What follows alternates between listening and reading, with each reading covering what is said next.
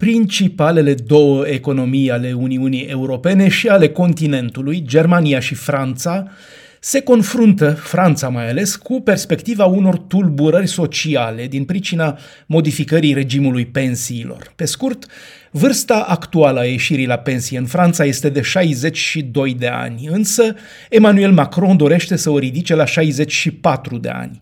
Revolta populară l-a făcut deja să renunțe în timpul primului său mandat. În Germania, în schimb, vârsta ieșirii la pensie este ridicată progresiv și va atinge în 2030 bara de 67 de ani. În majoritatea țărilor europene, vârsta pensiei e de 65 de ani pentru bărbați și 60 sau 61 pentru femei. În altele, precum Belgia, Danemarca, Finlanda sau Norvegia, nu se face o distinție în funcție de sex și vârsta e de 65 de ani în general pentru bărbați și pentru femei. În Grecia și Italia, unde se iese cel mai târziu la pensie, pragul vârstei e de 67 de ani, atât pentru bărbați cât și pentru femei.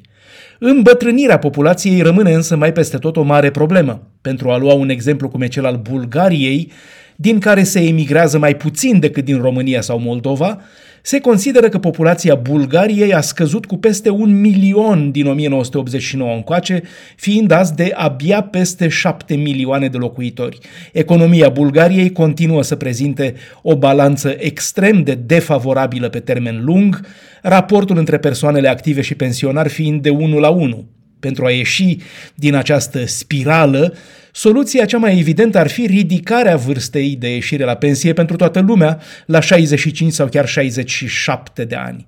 Acesta este însă un risc politic foarte important, cum s-a văzut în Franța lui Macron, unde protestele au dus chiar și la masive violențe sociale pentru modesta ridicare propusă de la 62 la 64 de ani.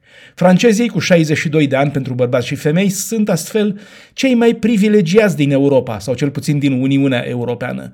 Doar în Rusia și Ucraina bărbații pot ieși la pensie la 60 de ani, iar femeile la 55 sau 57. S-a spus întotdeauna despre francezi și statul lor protector, grijuliu și ultraperformant, că statul providență se ocupă de ei din leagăn până în groapă.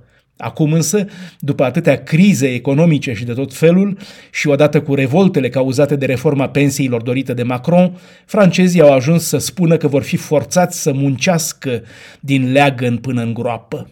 Bruxelles, Dan Alexe pentru Radio Europa Liberă.